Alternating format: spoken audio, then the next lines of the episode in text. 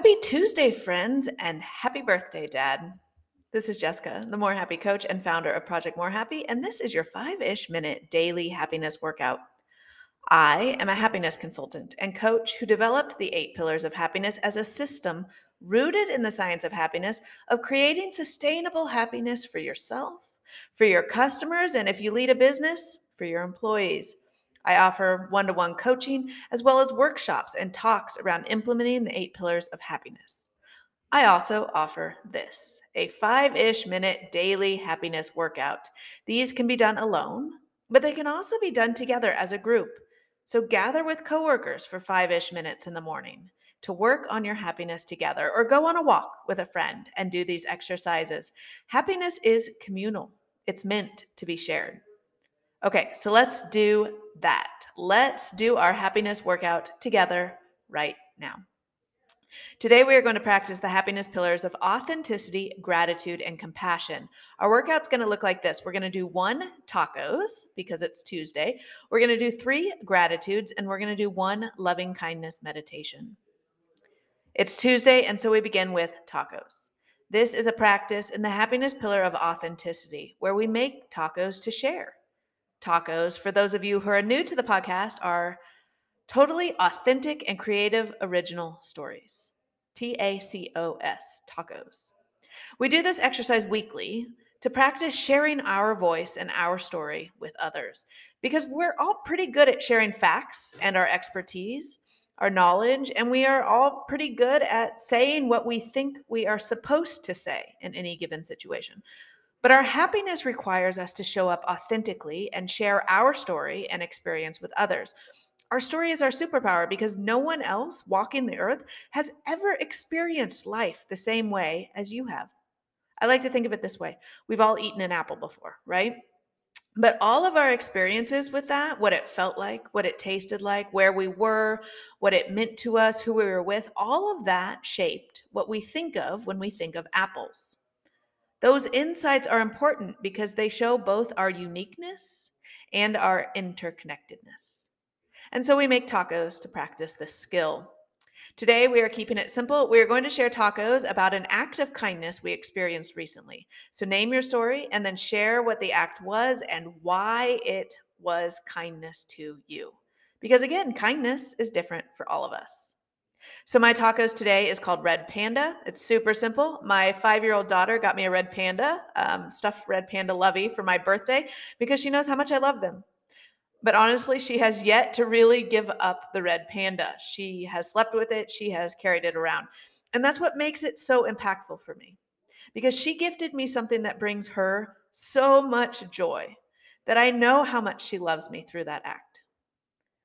What is an act of kindness you've experienced lately, and what made it so meaningful to you?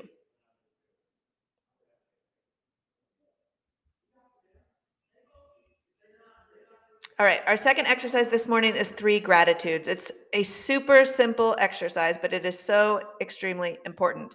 Gratitude has been shown to be one of those practices that most affects our overall well being and how we look at and experience our world. In this exercise, we are going to vocalize three things we are grateful for right now. So, I am grateful for a daughter who loves so big. And I am grateful for spring weather that calls me to be outdoors. And I am grateful, honestly, for the migraine medicine that is at work right now, helping recalibrate my head. What are three things you are grateful for this morning?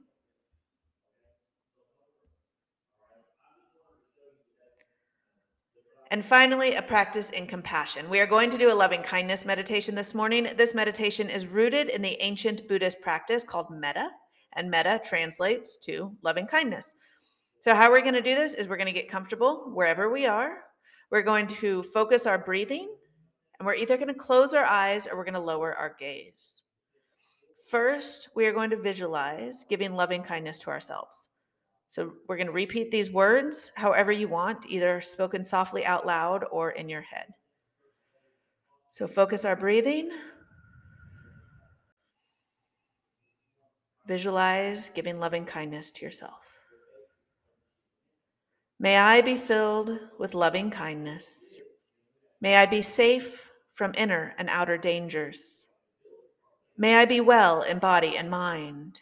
May I be at ease and happy. Now we are going to visualize giving loving kindness to someone else. So picture someone. It could be a family member, a friend, a coworker, someone you know who is hurting. It could be the local barista, whoever you want. We're going to repeat this.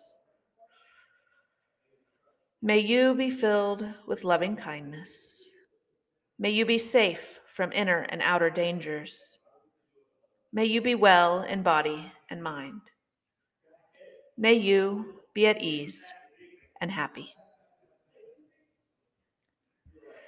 And finally, we are going to visualize giving loving kindness to the world, however, you want to visualize that. Maybe you're extending your arms. Maybe you picture the literal world hanging in space. You're going to repeat this. May the world be filled with loving kindness. May the world be safe from inner and outer dangers. May the world be well in body and mind. May the world be at ease and happy. All right, that's it. Our five ish minute happiness workout today included one tacos, three gratitudes, and one loving kindness meditation. Share your story. Be grateful for the goodness in your life and give love. That will get you to happiness. If you want to learn more about the eight pillars of happiness and how to incorporate them into your life, visit projectmorehappy.com. Now go forth and be happy.